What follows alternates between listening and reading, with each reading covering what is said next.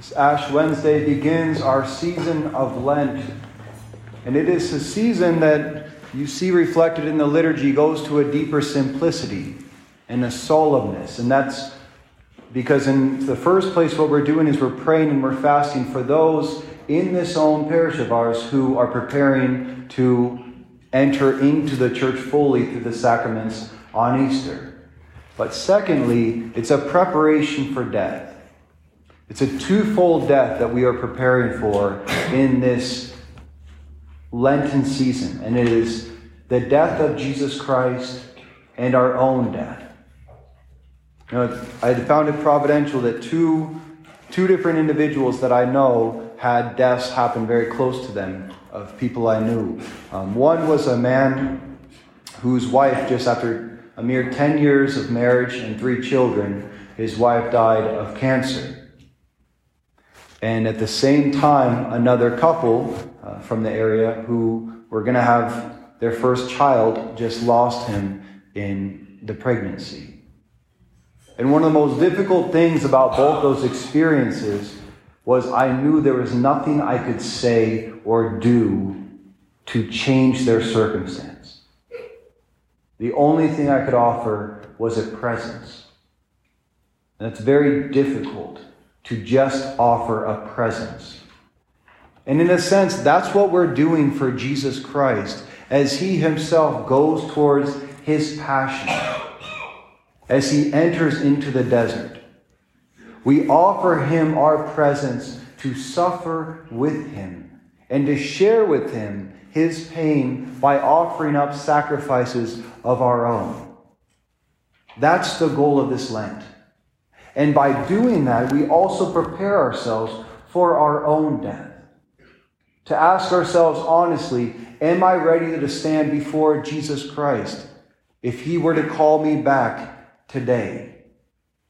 And if not, what do I need to change in my life in this time to repent, convert my heart, and stand before the Lord, as St. Paul said, in the day of salvation? Now is the acceptable time. Don't wait. So, how do you have a successful Lent? What does it mean? I have people ask me that all the time. It's like, what should I give up? What should I sacrifice? What are the things that I should do to actually live out this Lent? And I was reminded of a story that I wanted to tell to me that really enunciates what Lent is supposed to be for all of us. Um, there was this man, his name is Gonzalo, and he lived in the 16th century. And he was from a very rich family. He was the son of a merchant. And part of his job was to travel around Spain collecting all the merchandise from his father and the money for that and bring that home. And one time when he was on a trip, he uh, stopped into one of the Catholic churches on a Sunday and he saw there, in his eyes, one of the most beautiful women that he'd ever seen. And he got an interior illumination in that moment that this is the woman that you're supposed to marry. Um, she didn't agree, but that didn't matter. No, no. She, he spoke to her afterwards, and she was actually an orphan. You know, she didn't have any family, didn't have any money. She worked very low, low jobs to just make it through day to day. Um, but they came to conversing. He spent some time there, and when he left, he said, "When I come back, I will bring a ring for you." And she said yes. And he left, and he went back to his father to tell him that he had found his wife. But when his father found out how poor she was and such a low class, he felt it was an insult to the family. So he told him, If you go forward with this marriage, he tried to stop him, and the, the son wouldn't listen. He said, If you go forward with this, you lose everything.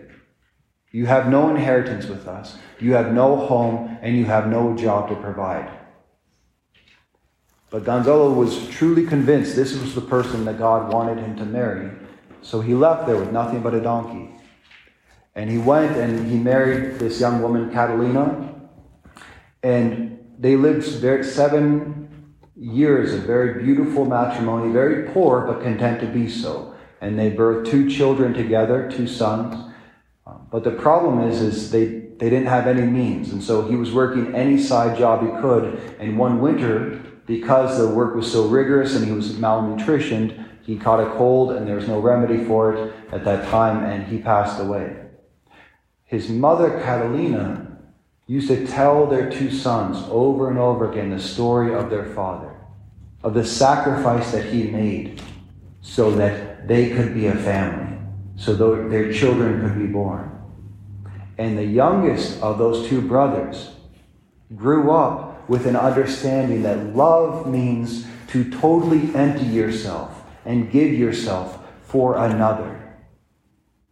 And growing up in the Catholic faith, he had a very deep intuition on what the nature of our faith is in the God who totally empties himself in Jesus Christ to save us. And he grew up to be one of the greatest mystics the Catholic Church has ever seen, St. John of the Cross. That's where he came from.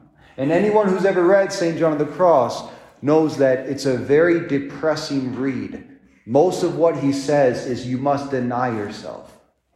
You must deny all your appetites. You must be willing to separate yourself from anything that is sinful, than anything that you are being tempted to love more than Jesus Christ and love more than your salvation. And it's all these negations and negations.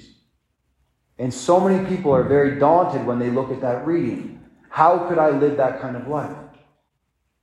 And the same kind of people, they look at our Catholic faith in the same way that our Catholic faith is just a no to the world, a no to all these pleasures that could make us happy.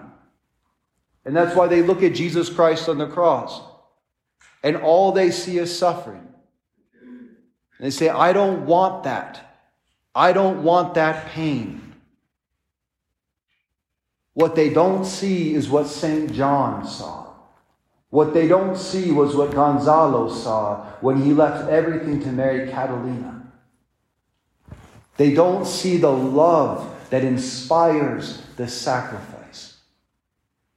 And that's the mystery of our faith as Catholics. We don't give up things because the world is bad. We give them up if they're ever a hindrance to our relationship with Jesus Christ and the salvation of our souls and the souls of the world. What the fire is that enkindles our faith and motivates us to sacrifice is our relationship with Jesus Christ. And if we go through this whole Lenten season, eating better, exercising more, becoming more disciplined, doing all these external things to better help, better discipline myself. If we are not by the end closer to Jesus Christ and more in love with Jesus Christ and living our life for Jesus Christ, it was a waste. It meant nothing.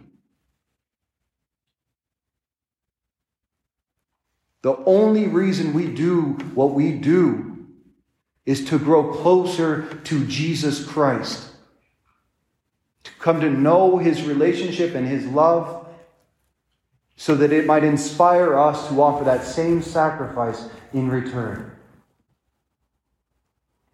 So, really think about what you want to give up this Lent. And if it's not going to aid you in your relationship with God, that is not going to actually change your life, how you live, how you receive his love and love him back, forget it. When we die, Jesus will never ask us what we sacrificed for Lent. He will ask us, Do you know me? Did you love me? Were you willing to fight against sin and a culture and anything in your life that separated you from me? That's all that matters. With all his austerities and all his disciplines, all his fasts, all his times of prayer, St. John of the Cross said, in the, in the evening of our life, we will be judged on one thing how we loved. That's it. And the sacrifices we make are only for that one end. How can I fall more in love with Jesus Christ and the teachings of the Catholic Church. I want to give you three suggestions, just concrete suggestions, to really enter into a relationship with Christ beyond just external disciplines, Number one, if you're living in a state of sin, if you're just coming to Ash Wednesday right now because it's a thing that a lot of people do at this time or the one time of the year that you come to Mass, repent. Go to confession. If there's any mortal sin in your life, come to confession and bring your life back to Jesus Christ because one Mass will not save your soul. And if you're not living in a state of grace with Jesus Christ, it doesn't matter what we do in life. What does it profit a man to gain the whole world and forfeit his soul? Our Lord tells us. Make a good confession. Truly think about my life and how I have lived. And turn back to the Lord in his mercy and confession. Number two, Come to Mass every Sunday. Don't let anything get in the way of that. The communists used to say if we can separate Catholics from going to Mass on Sundays, we will have them for the other six days of the week. Why do you think sports are so important on Sundays? There is nothing that should ever take the place of God's holy day on Sunday. And if you're going to Mass on Sunday, go an extra day during the week for that sake of intimacy with Him. And thirdly, and one of the most important from it, join a Bible study with us. And we have cards in all the pews right now. We have Bible studies going on in most hours of the week throughout the days so that you can always find one that's available for you. But in a Bible study, you're not just giving up a food Right? You're not just taking some time away. What you're doing is you're, you're really giving Jesus Christ an opportunity to reveal himself to you. And only to the degree that we understand and know who Jesus Christ is will we be able to offer him our hearts in love. Mass, confession, and Bible study. If you can do those three things, I promise you, this Lent will transform your relationship with our Lord Jesus Christ. Now is the day of salvation. Now is the time of repentance. Let us repent and believe in the gospel, for we are dust, and to dust we shall return.